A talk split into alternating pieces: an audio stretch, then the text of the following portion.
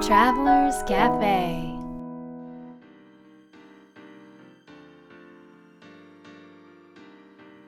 ライフトラベラーズカフェへようこそ松田美弘です。若菜です。はい。2016年うん。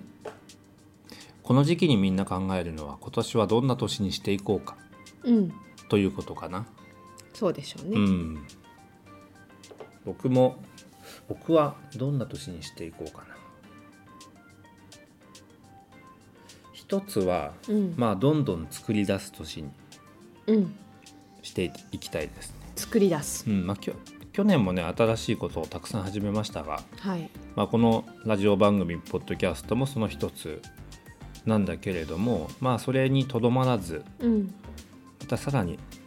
何か新しいプロジェクトとか作品とかうん。を作っていきたいなというふうに思ってますね。うんうん。作りたいものいっぱいあるんだもんね。つき作りたいものをねこの間書いてみたのよ。うん。そしたらとても1年で終わらないぐらいの ようになって、あのー一瞬途方に暮れたんですが、はい。えー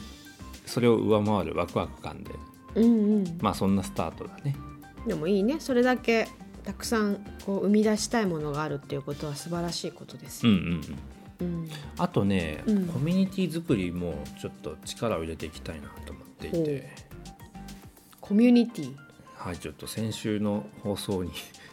刺激を受けまして、はい。うん、へえコミュニティ作りとはどんなことなの？コミュニティ作りはね、うん、なんか会う場をもうちょっと増やしていきたい、リアルで会う場をね。ああ直接うん、会える機会よね。そうなんかこう、うんライフスタイル上世界各地をねこう旅してるからなかなか会う場って作れないんだけど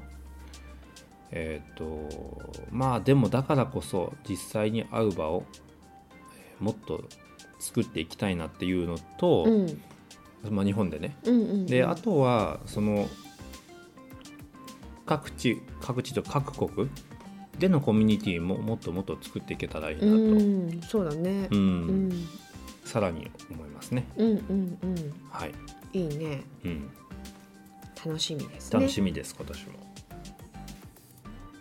前回に引き続き、えー今回のゲストはですね、コミュニティオーガナイザーの小野田陸礼さんなんですが、うんえっ、とカリフォルニアのロサンゼルスから1時間ぐらい、うんえーのハンチントンビーチっていうとこうろんうんに住んでられるので、まあうんそこでインタビューなんだけども、うんうん初めてこのハンチントンビーチに来た時ってどんな印象だった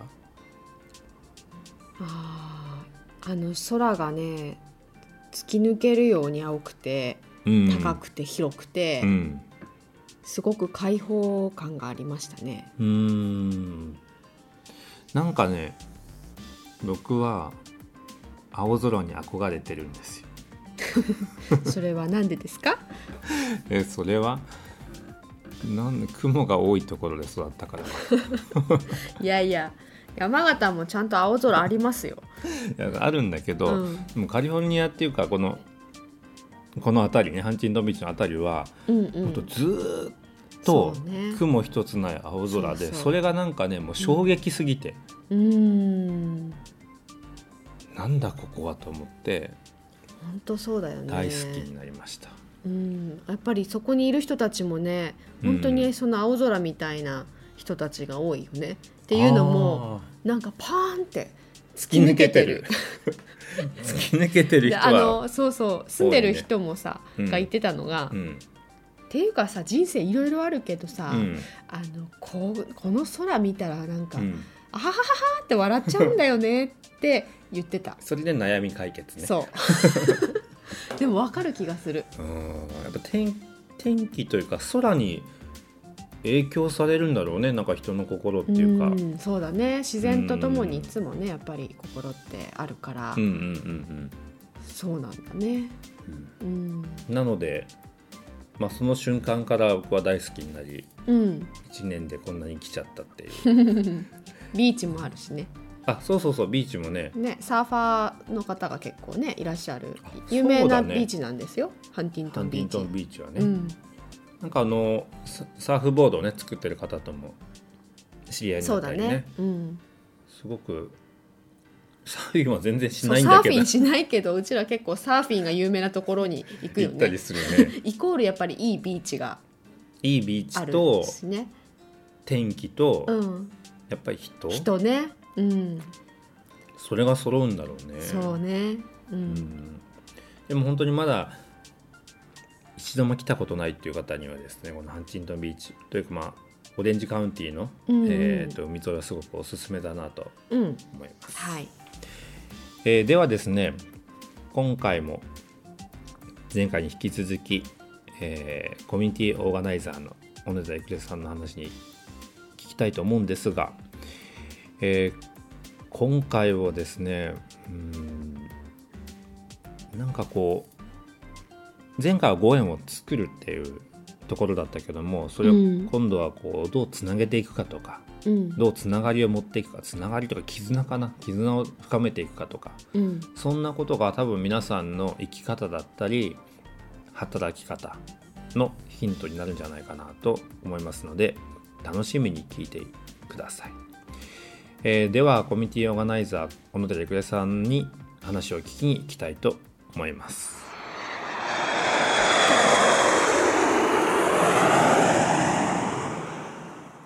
なんかでも本当にこう普通に話聞くとね、もう結構大変なそりゃ大変そう人生苦労話はねいっぱいあるけどそれ話してもしょうがないでも例えばまあ本当にでもと大変な時期もすごく楽しくね一生懸命こう生きていらっしゃるのが伝わってくるんだけれども、まあ、ちょっとでも本当にこれは大変だったなとかこんな苦労があったなっていうのがあれば教えてほしいんですけど。ありましたねすごく23年続いてこう悲しいこととか大変なことがうん続いた時があったんだけどもまず父が亡くなって突然亡くなってうんうんうんお葬式に駆けつけられなかったっていうのでで次の年かな震災があって実家があの津波じゃないけども地震で打撃を家はどちらでしょう岩手県岩手県のね津波の影響そうだねそうですね、それもあってその後に実はこうその時働いてた、まあ、自分の会社と、あともう一つの会社を突然辞めさせられることになっちゃったんです、ちょっとまあこうちょっとこれ深いことは言えないんですけどもうんうんうんうんもうそこで私は本当にどうしよう来月の家賃っていう状態までそれは興味深いですねそうそうなっちゃったんですねあその前にもう一つあったその当時住んでた家持ってたんですね持ち家だったんですけども、こう不動産が下がってしまったっていう、もう半分以下に下がってしまったっていうのがあってもうこれは売りに出そうかなって思ってた時に逆にノーティスが来てしまって、5日間以内で出てけた。それが忘れもしない12月28日、1月2日までに出ていけと。で一番下の子がその時4歳になった時かな、もう5日間でもう家族で「パキンが」って言ってバーッとパッキンして、うん、やりましたね。あでもそもうそれの時もねすごいありがたかったのがすごい、うん、アルバムとかねこう見出しちゃって、そんな大変な中なのに家族で笑い合えたっていう、あこうだったねああだったねみたいな。えー、すごい、えーその大変な時期はどんな風に乗り越えたんですかもう何も考えなかったですね考えられない、もうそんな暇がないわけですよね、悲しんでてもしょうがない落ち込んでてもしょうがない、でも私には家族がいる、うんだから家族で一緒にっていうもうもう生きるしかないですからねでもそのやってたことが突然なくなって、もう家賃も来月払えないっていう時に僕も同じような経験があるんですけどどうされたんですかその時はあの来月の家賃に関しては人に頼みました、んその前の会社の社長さんに、あの彼の方から、ね、なんか手伝えることがあればって言ってくれたので申し訳ないですけど来月の家賃分だけお願いしますって言って。そうやってその時にも日本に帰ろうかなと思ったんですよ、うんうん思ったんですけども、その時にすでにこの今働いてる会社の社長さんとは知り合いだったんですね、うんで、まあ、お仕事もたまにさせてもらってて、で、まあ、郁恵ちゃんってこのまま帰るのは逃げて帰るようなもんだよってせめてゼロに戻しなさいと言われたんですよね、なるほそれで彼のところで働かせてもらうことになってでその時彼が言ってくれたのがね君みたいにね苦労してる子はうん人よりももっと成功しなきゃいけないって、んでもそうなった時に必ずみんなに勇気を与えてくれるからうんって言ってくれたんですよ、どそうそれがあって、まあ、ずっと今も、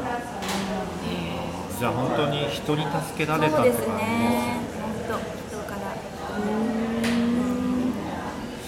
でもいきなりね助けられるっていうのはないからそれまでの関わり合いがねそうねあったからこそ、まさにそうでしょうねまあ私を見ててくれてる人がいたっていううんうんうんうんですけどね、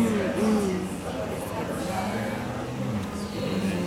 ーすごいなんかゆそう今の話だけでも勇気がもらえるねうんうんうんそうだねで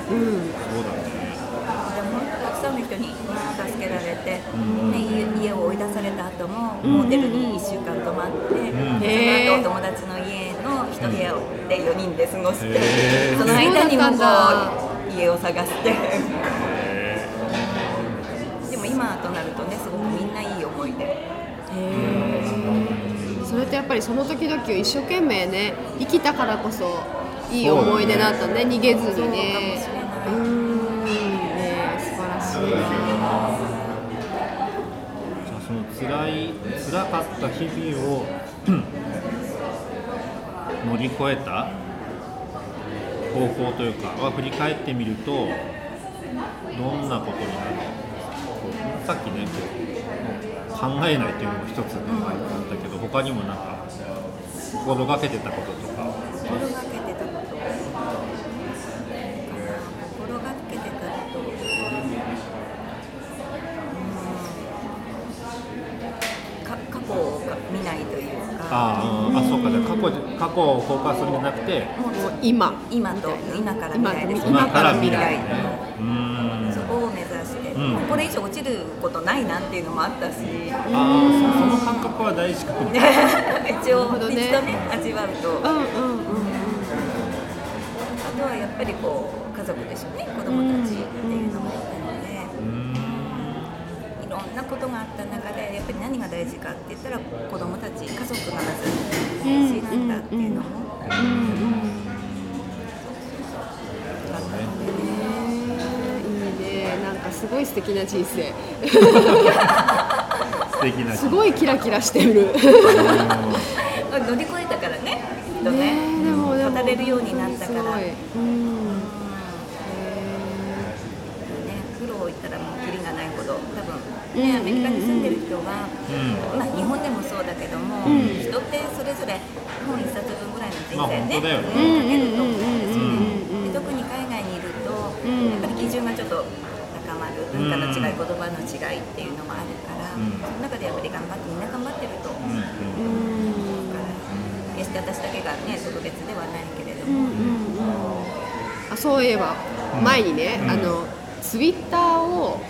なんかがこう出てきた時に、ツイッターをしたらすごくうまくいったっていう話を聞いたことがあるんだけど、それをちょっとねもう一回聞きたいなと思ってそのご縁をこうつなげて広げるっていう部分にもつながってくるかなと思って。なんかツイッターっていうものその、まあ、化粧品会社に行った時に、社員全員使うように言われたんですよ。うんで仕事中でも使うようにっていうので教えてもらったのが初めてで、それのコツをねなんか自然と掴んでたっていうえー誰からも教えてもらうこもとらうなこいとなく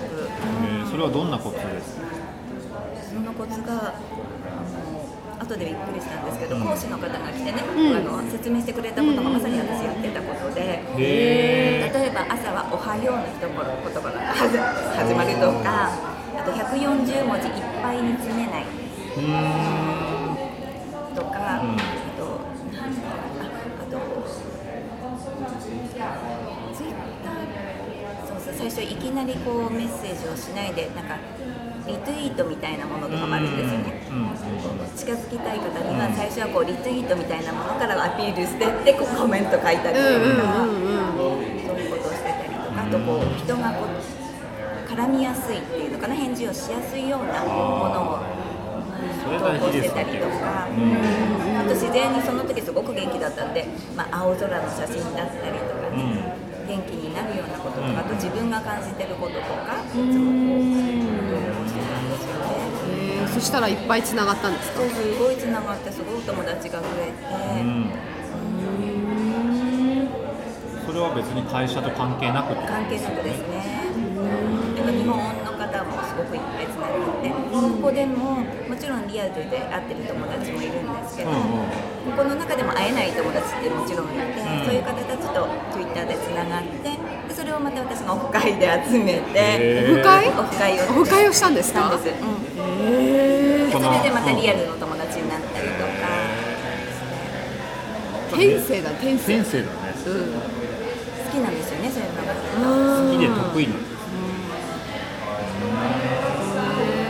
でも今の話の中でたくさんコツがあったねあったそのね人とつながるコツがそうだねうん多分それを自然としてたってことはうん多分それって技じゃないんだねなる人ほどが本当につながろうとした時とか人が本当につながることに楽しみを見出した時に自然にできることなんだね、うんうんうんうんうん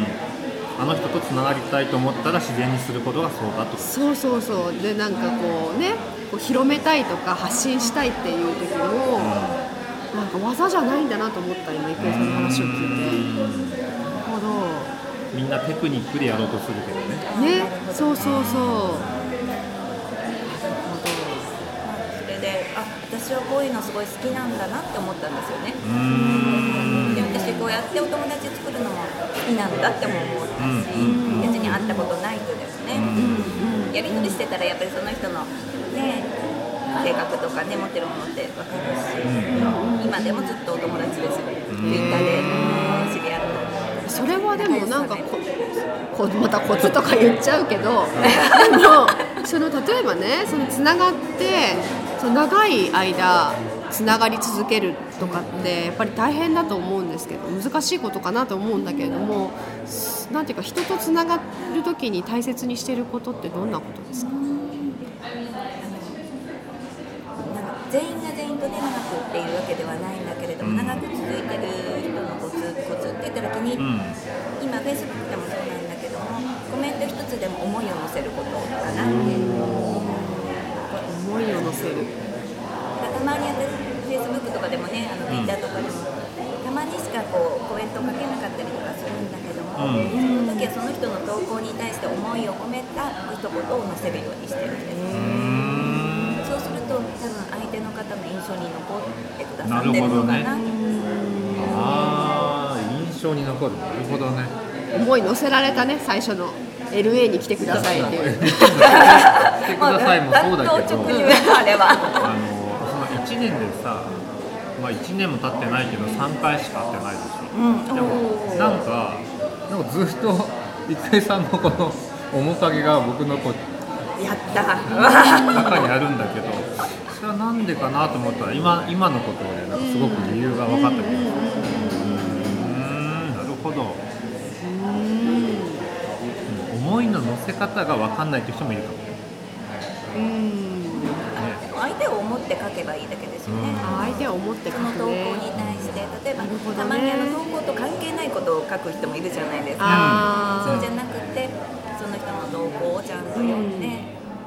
なるほどねただの自分のつぶやきでもなく、うんうんうんあの自分のねあのーなんかコマーシャルでもなく、んただその人のことを思ってのコ相手メにンねトをコメントを出すでもそれってふ本当に、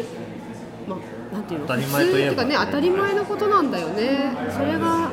やっぱり当たり前のことをね当たり前に大切にできてる人がこういうふうにそう成功されるのねでも本当にだってじゃあ私の友達ってかん思い浮かべた時にもうすごい数えきれないぐらいいるでしょ友達達ねね自慢できる友達がいっぱい、いっぱい紹介してもらったもそうんいっねぱい紹介してもら個って性的でね明るくてみんな素敵な人たちねそれってでもすごい素敵なことだよね宝だようんね宝物だと思うありがとうだからなんか、まあ、み異国の地の,、ね、このカリフォルニアでもうまくいくし多分郁恵さんが世界中のどこに行ってもあのもちろん岩手県に行ってもうまくいくだろうね、行くだろうねあのありがとうござい ますこのままでそのままで、ねこれからはどんなそのまあこんなことをしていきたいなとか活動とかねライフスタイルとかそういうのがあれうんうばんうん聞きたいですね、今までの流れを見てきてもどんどんどんどん自分のなりたいライフスタイルというか好きなこともやってきてるんですよ振り返るといろいろあったけども結局だからこれからももっともうばまず場所にとらわれない場所にとらわれないねうんうんっていうのがありますね、あとはやっぱりご縁をつないでいきたい、うん多分ね今まで出会ったお友達もたくさんいるけどもまだ出会ってない人もたくさん、ね、世界中にいるので、やっぱりそういった人たちとご縁のある方とね出会っていきたいしご縁のある人同士をつないでいきたいし、こ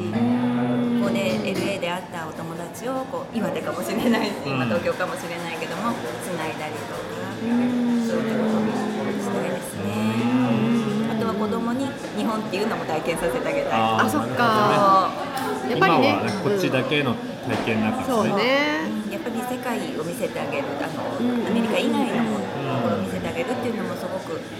財産になるのかな、うんうんうんうんうん確かにそうね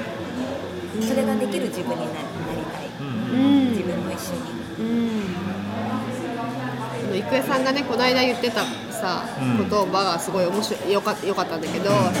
郁恵さんがお母さんからね「あなたはどこに行っても大丈夫」って言われて育ったんだって、あそう言われて育ったんですねそう、うんだからアメリカに来る時も、うん、もう全然もう行ってらっしゃいみたいなへいいんじゃないみたいなあなたなら大丈夫よみたいなえうん素敵よねそう言われるとそう思うよそう思っちゃうんですよそう思うよね私大丈夫なんだ うまいですねうちの母親ねでもねあんた大丈夫とかそれそう心配され心配るとじゃなくてねうん心配されると私はダメなんじゃないかって思っちゃうかもね逆にねね、特に今お母さんだからもうたくさん心配はしてたと思うのよねでもうんもう数えたら多分ねキリがないくらいでもそれを出さずにね本当に娘さんを信頼してあなたはどこに行っても大丈夫よって言ってくれてで本当にそれを体現して大丈夫だ娘さんにもそういうふうに言ってるんだよそうね、ですよ娘たちにも言ってる、えー素敵よねあと娘さんたちもね安心してね自分らしいことができるよねでもこの今日のね郁恵さんの話を聞いてたら、うもうどこでも何でもなんか大大丈夫な気がするって 思うで大気丈夫持ちだけで も大丈夫大丈夫大丈夫って思えるぐらいのこうなんか勇気をね本当だねなんかいただいたよね、うんうん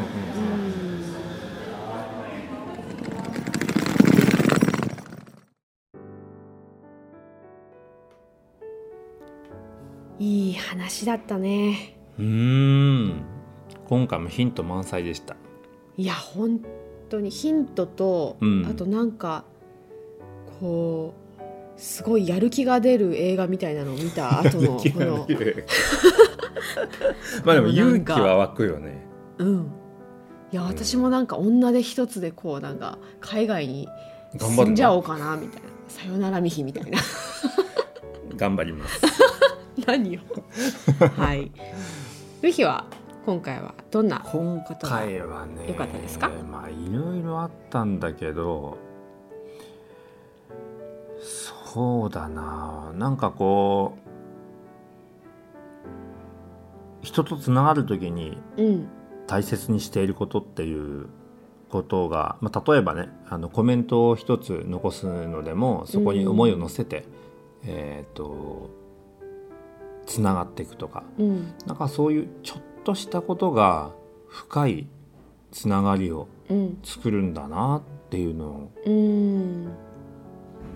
感じました。うんうんうんうんなるほどうねんあのここの間さうんえっ、とインターネット動画を使ってねうんあのプロモーションを行ったんだけうんど、うんと何件ぐらいコメント返したのかな1,000件ぐらい返したのうかな、ん、毎日コツコツやってたもんね毎日コツコツでその時もただ本当にもう1,000件もやるんだったらさコピーペースストでもいいト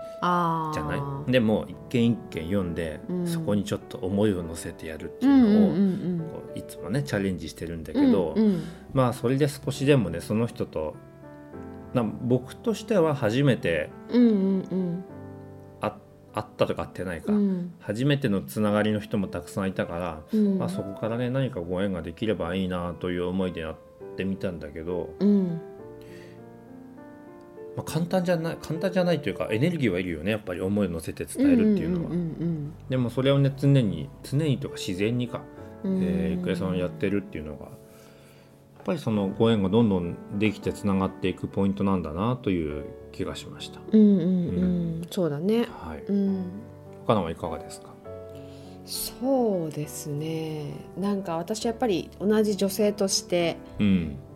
あのその育林の生き方うがやっん。ぱ、うんすごく素敵だなと思ってて、うん。あのーなんていうかな、まあ、離婚されてねうん。あの娘さん2人を連れうて、ん。あの全然知らない土地でね、あのー暮らしていかなくてはいけなくなったっていうところの話から、あのその後、まあ、善ちゃんが、あのシングルマザーとして今度は、 あの生まれて育っていくっていうところだったりとか、あのなんか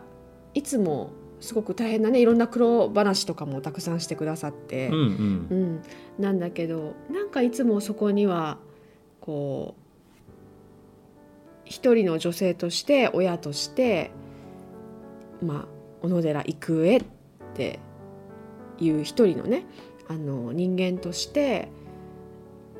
どうありたいかっていうのをいつも生きてたその育林の姿がこう見えてくるうん。ような気がしてうん、なんかその姿にあのすごく感銘を受けたし、うん。あと言ってたよねなんかそのほら家もさな急になくなって1週間でなんかいつかぐらいに出出ててけけってみね。あのねお正月とかも何もどこも休みみたいな時にさ、うんなんかそういう時とかももうえーどうしようっうん。てなっちゃ うけども、うん。でも本当に人が大変な時って うん。もうどうしようって迷ってる暇がないんだと思って。ああ。一生懸命生きるって悩む暇がないくらい今っていうところにいるっていうかね、うん。うん。うんことができるというかねそういうことなんだなっていうのをすごくこう。うんうん。改めて学学ばせてもらったび。うし、ん。うんそこがやっぱり心に残ってるよね。う。うんんあとねもう一つあのー福江さんのお母さうんうんうんんが、あなたはどこに行っても大丈夫だからねとうん言われ続けて育ったと、うんうんうんだと自分も大丈夫だと思ううんってこう、まあ、自信を持って、うんうんうんえー生きていけるっていうのが、なんかこう子育てにもすごくね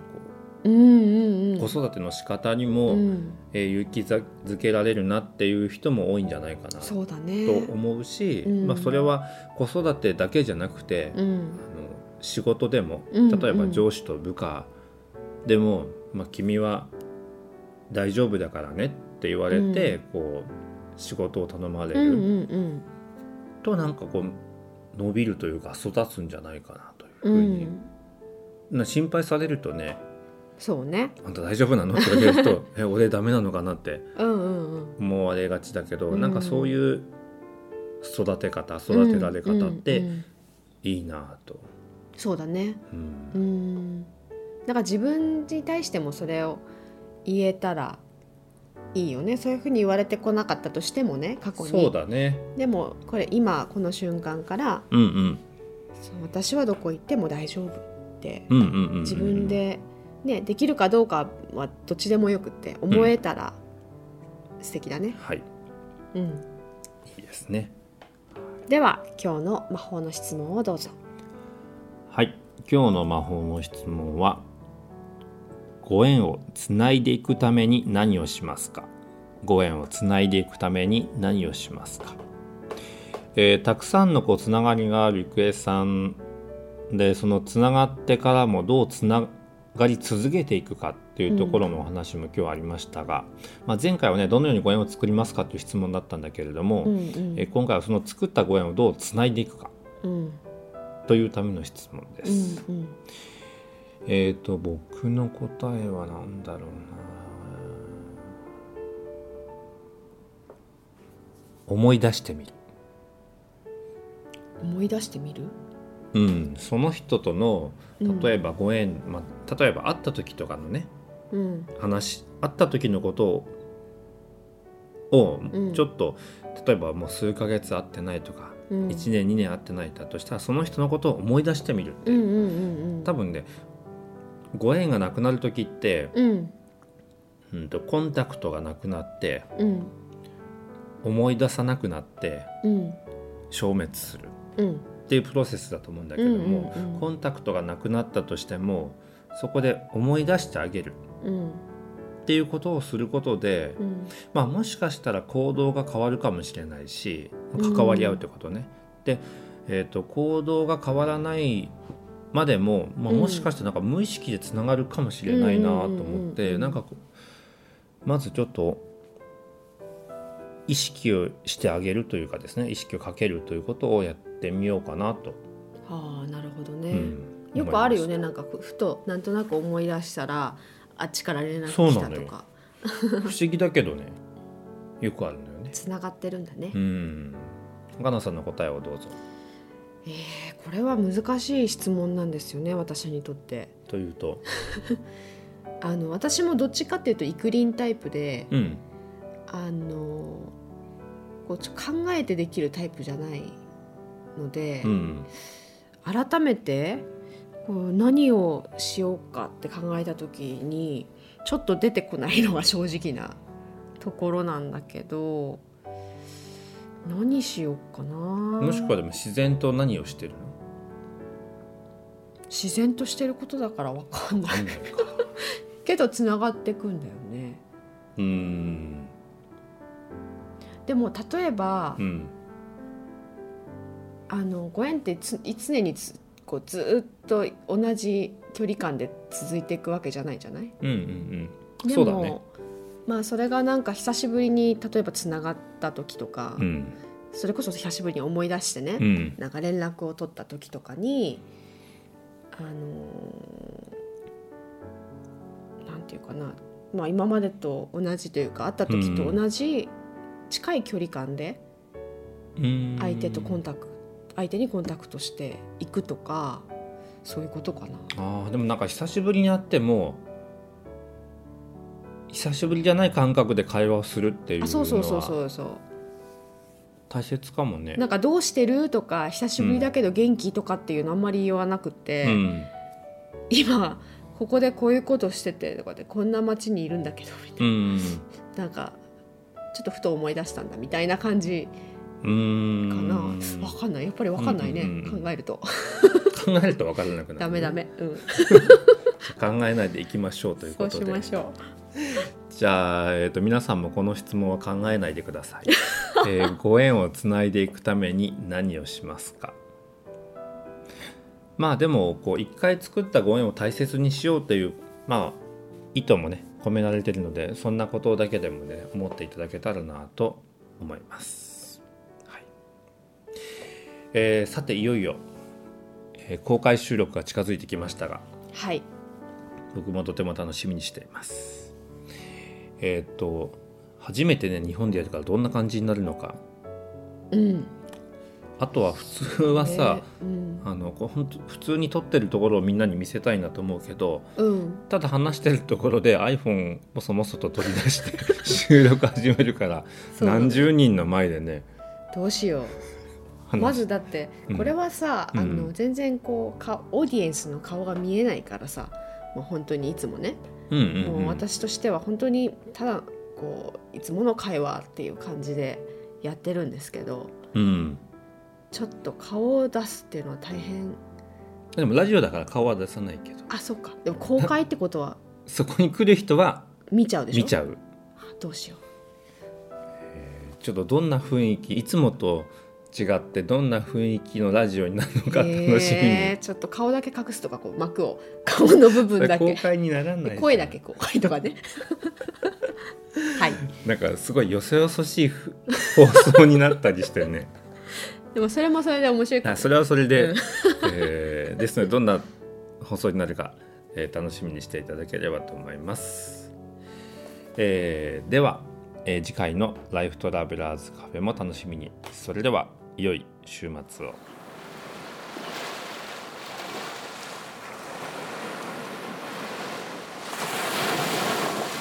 「Life Travelers Cafe」